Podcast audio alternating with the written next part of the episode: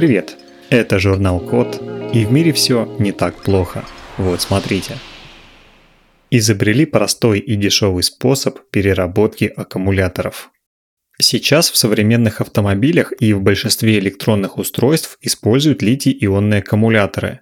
Пока у этих батарей нет полноценной альтернативы. Они остаются наиболее энергоемкими при небольших размерах, и производить их выгоднее, чем все остальные – но для литий-ионных аккумуляторов нужны дорогие материалы, которых становится все меньше, например, литий, никель, кобальт и графит.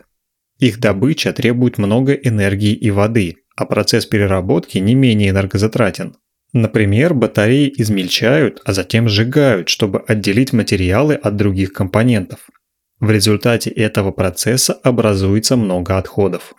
Исследователи Национальной лаборатории имени Лоуренса в Беркли в США разработали новый быстросъемный материал, который скрепляет между собой активные компоненты литий-ионных аккумуляторов. Работает это так. Два полимера в клееподобной массе соединяются за счет связи между положительно заряженными атомами азота в первом полимере и отрицательно заряженными атомами кислорода во втором полимере. Материал удерживает компоненты батареи до тех пор, пока ее не поместят в щелочную воду с гидроксидом натрия комнатной температуры. Ион натрия разделяет два полимера, они растворяются в жидкости и освобождают компоненты электрода внутри батареи. После этого достаточно отфильтровать компоненты из воды, высушить на воздухе, и все, их можно использовать повторно.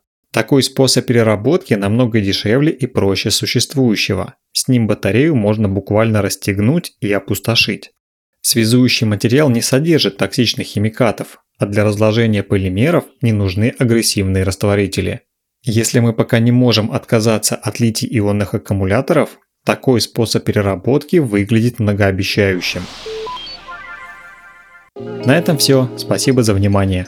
Заходите на сайт thecode.media и подписывайтесь на нас в социальных сетях. С вами был Михаил Полянин.